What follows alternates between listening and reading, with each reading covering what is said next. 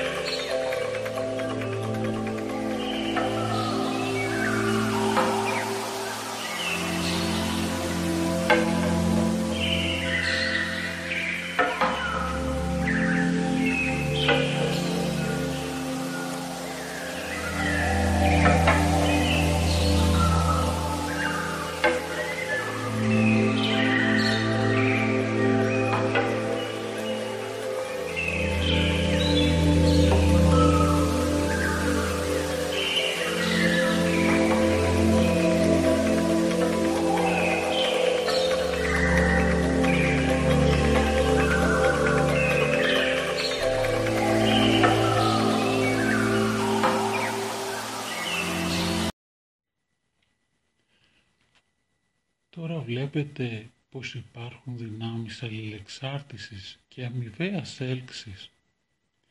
Αυτές διατηρούν την τάξη και τη συνοχή των πλανητών, των ανθρώπων, του κόσμου μας. Είμαστε ένα είδος μαγνητικής και αποθητικής μηχανής που λαμβάνει και στέλνει συνεχώς μηνύματα και κύματα στο νου και στο υποσυνείδητο των άλλων ανθρώπων υπάρχει μία αόρατη δύναμη που ενεργεί ανάμεσα στους ανθρώπους και λέγεται μαγνητική. Αναπτύσσοντάς την, γινόμαστε εμείς οι ίδιοι μαγνήτες για τους άλλους. Ο Πυθαγόρας που έζησε ως το 490 π.Χ. φιλία ονόμασε τις δυνάμεις αυτές όταν τις σκέφτηκε όπως τις φανταστήκατε και εσείς πριν λίγο. Η φιλία λοιπόν είναι η παγκόσμια δύναμη που έλκει όλα τα στοιχεία της φύσης σε αρμονικές σχέσεις. Η φιλία λοιπόν είναι ο συμπαντικός νόμος της αλληλεξάρτησης και της αμοιβαίας έλξης. Από το ρήμα φιλό που σημαίνει αγαπώ όχι από ερωτικά, αν και αυτό το νόημα είναι επίσης δυνατό, όπως μας επισημαίνει ο εξαίρετος Κορνήλιος Καστοριάδης, αλλά τις διαφορές μορφές συναισθημάτων που συνδέουν τα άτομα. Οι μαθητές του Πυθαγόρα καλλιεργούσαν τη φιλία μεταξύ των θεών και των ανθρώπων μέσα από ανέμακτες θυσίες και άλλες τελετές. Και αυτήν μεταξύ του σώματος και των τριών μερών της ψυχής, λογιστικό, θυμοειδές, επιθυμητικό κατά τον Πλάτωνα, που έζησε λίγο αργότερα ως το 447 π.Χ. Μέσα από τη φιλοσοφική έρευνα Τη φιλία μεταξύ των πολιτών και μεταξύ των κρατών τη διατηρούσαν μέσα από νόμους και συνθήκες και αυτήν ανάμεσα σε σύζυγο, γυναίκα, παιδιά και γείτονες μέσα από μία αναγνώριση του κοινού του σκοπού. Ο Πυθαγόρας θεωρούσε όλους όσους ενστερνίζονταν τον τρόπο ζωής του φίλους και συντρόφους. Τους αγαπούσε και δίδασκε στους μαθητές του να κάνουν το ίδιο μέσα από επιγραμματικές φράσεις όπως «Τα αγαθά των φίλων είναι κοινά» και «Ο φίλος μου είναι το άλλο μου μισό».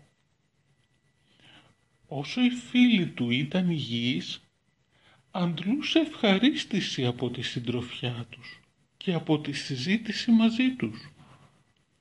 Αν αρρώστεναν, τους περιέθαλπε. Αν ήταν αποθαρρυμένοι ή στεναχωρημένοι, τους παρηγορούσε με τραγούδια και ψαλμοδίες. Τόσο γνωστοί ήταν οι μαθητές του για τη φροντίδα του ένα, ο ένας προς τον άλλον, που μέχρι την εποχή του χριστιανισμού οι Έλληνες αποκαλούσαν κάθε άτομο εξαιρετικής ευγένειας Πυθαγόριο. Ο Πυθαγόρας δίδασκε ότι η αντιζηλία και πάνω απ' όλα ο θυμός πρέπει να εκλείπουν από τη φιλία. Η κριτική έπρεπε να ασκείται μόνο από τους μεγαλύτερους προς τους νεότερους, πάντα με προσοχή και με καθαρή πρόθεση. Επίσης, η εμπιστοσύνη ενός φίλου δεν έπρεπε ποτέ να βεβηλώνεται. Ούτε ακόμη για αστεία. Διότι αν γινόταν αυτό μία φορά, δεν θα μπορούσε ποτέ να επανορθωθεί. Το ότι ο Πυθαγόρας τιμούσε τόσο πολύ τη φιλία φαίνεται από την ιστορία που θα σας διηγηθώ.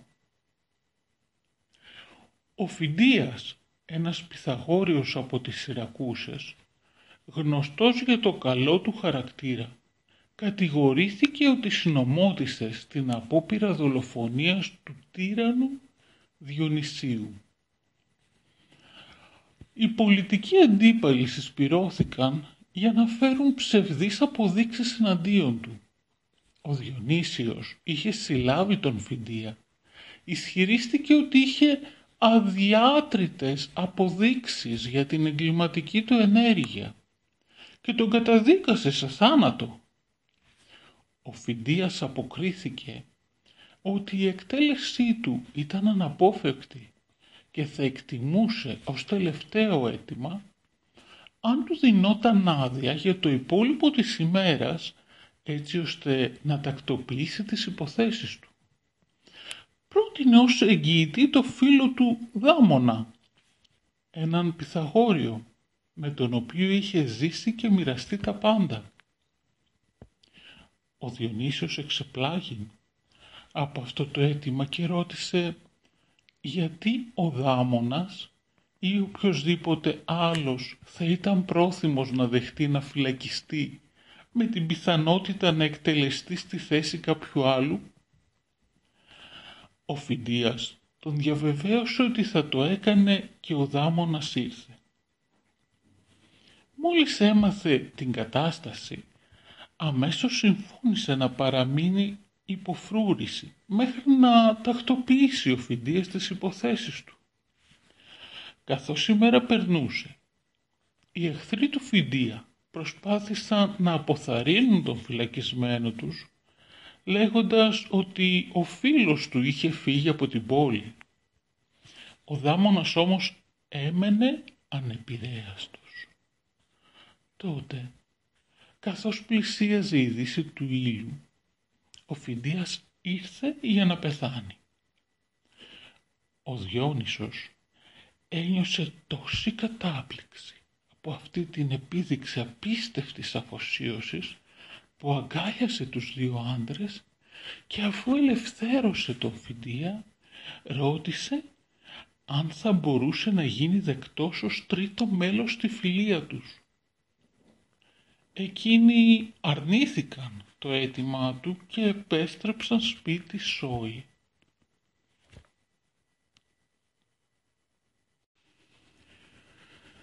Μια άλλη αρχαία ιστορία που θα σας διηγηθώ δείχνει πως οι Πυθαγόροι συμπεριφέρονταν ιδιαίτερα φιλικά στους άλλους της ομάδας τους ακόμα και αν αυτή ήταν ξένη.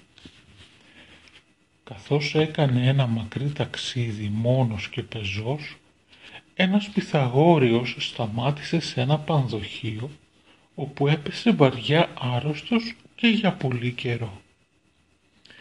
Τελικά, ξόδεψε όλα τα χρήματα που είχε. Αλλά ο Πανδοχέας όχι μόνο από ευγένεια τον φρόντισε και του παρήχε οτιδήποτε χρειαζόταν. Συνειδητοποιώντας ότι επρόκειται ο Πυθαγόριος σχεδίασε μία εικόνα της τετρακτίος σε μία πλάκα και ζήτησε από τον Πανδοχέα σε περίπτωση που πεθάνει να την κρεμάσει έξω κοντά στο δρόμο. «Κάθε άτομο που αναγνωρίζει αυτό το σύμβολο», είπε, «θα σου ξεπληρώσει όλη τη βοήθεια που μου προσφε... προσέφερες». Ο Πυθαγόριος πέθανε λίγο μετά και ο Πανδοχιάς ανέλαβε τις λεπτομέρειες της κηδείας του χωρίς καμία προσδοκία ανταλλάγματος. Από σεβασμό προς το αίτημα του νεκρού τοποθέτησε το σύμβολο έξω από το πανδοχείο παράλληλα προς το δημόσιο δρόμο. Πέρασαν πολλά χρόνια, ώσπου μία μέρα έτυχε να περάσει από αυτόν τον δρόμο κάποιος άλλος Πυθαγόριος. Μόλις είδε το σύμβολο αμέσως κατάλαβε και πήγε στον Πανδοχέα για να μάθει ποιος είχε τοποθετήσει την πλάκα εκεί. Όταν έμαθε τι είχε συμβεί, πλήρωσε τον Πανδοχέα γενναιόδωρα με ποσό πολύ μεγαλύτερο από αυτό που ο τελευταίος είχε εξοδέψει. Υπάρχουν πολλά τέτοια παραδείγματα για την Πυθαγόρια φιλία που δείχνουν τις λειτουργίες ενός συμπαντικού νόμου που όχι μόνο οδηγεί τους άντρες και τις γυναίκες να υπηρετούν ο ένας τον άλλον αλλά επίσης ενώνει πλανήτη με πλανήτη και τον ουρανό με τη γη. Κανείς δεν θα βρει, δίδασκε ο Πυθαγόρας, ούτε σε λέξεις, ούτε σε τρόπο ζωής, τίποτα τελειότερο από αυτό.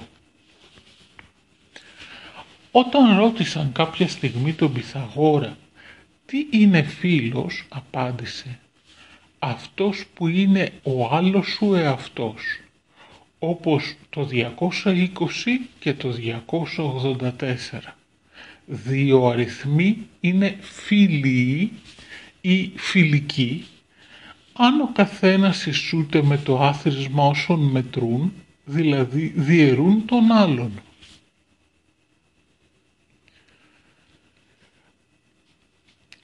Πράγμα που διαβάσαμε στο βιβλίο το θεώρημα του παπαγάλου του Ντένις Γκέιτς ε, και αποτύπωσε εξαιρετικά στη σειρά έτερος εγώ ο σκηνοθέτης Σωτήρης Τσαφούλιας. Την είδατε ίσως.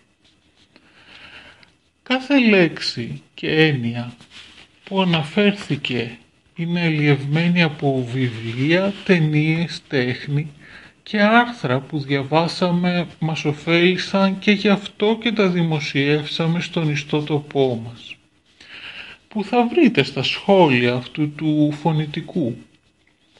Πολλά από αυτά τα συμπυκνώσαμε σε στίχους όπως το Πυθαγόριο ζευγάρι ταιριαστό το χάπι φιλοσοφίας, το φίλοι γνωστοί και εχθροί, το έμπλεξε το συναίσθημα με την τεχνολογία, το παραμένω περιμένω, το αραχνοΰφαντη μάσκα, το στη συκοφαντία, το μέτρο της φιλίας, το υπάρχει νόημα και πολλά πολλά άλλα που μπορείτε να αναζητήσετε στην ιστοσελίδα μας. Στο βιβλίο «Η Πανούκλα» του Άλμπερ Καμί αναφέρεται «Πρέπει να το τονίσουμε, η Πανούκλα είχε στερήσει από όλους τη δύναμη της αγάπης ακόμα και της φιλίας. Γιατί η αγάπη ζητάει λίγο μέλλον, ενώ για μας δεν υπήρχαν πια παραστιγμές του παρόντος. Πού σας παραπέμπει, βλέπετε όπως και εμείς τη σημαντικότητα της φιλίας στις ημέρες της πανδημίας που βιώνουμε; Τη φιλία θα ερευνήσουμε και στα επόμενα φωνητικά. Όπως αυτή εξελίχθηκε ως έννοια στα μετέπειτα χρόνια του Σοκράτη, του Πλάτωνα, του Αριστοτέλη, του Επίκουρου και μέχρι σήμερα.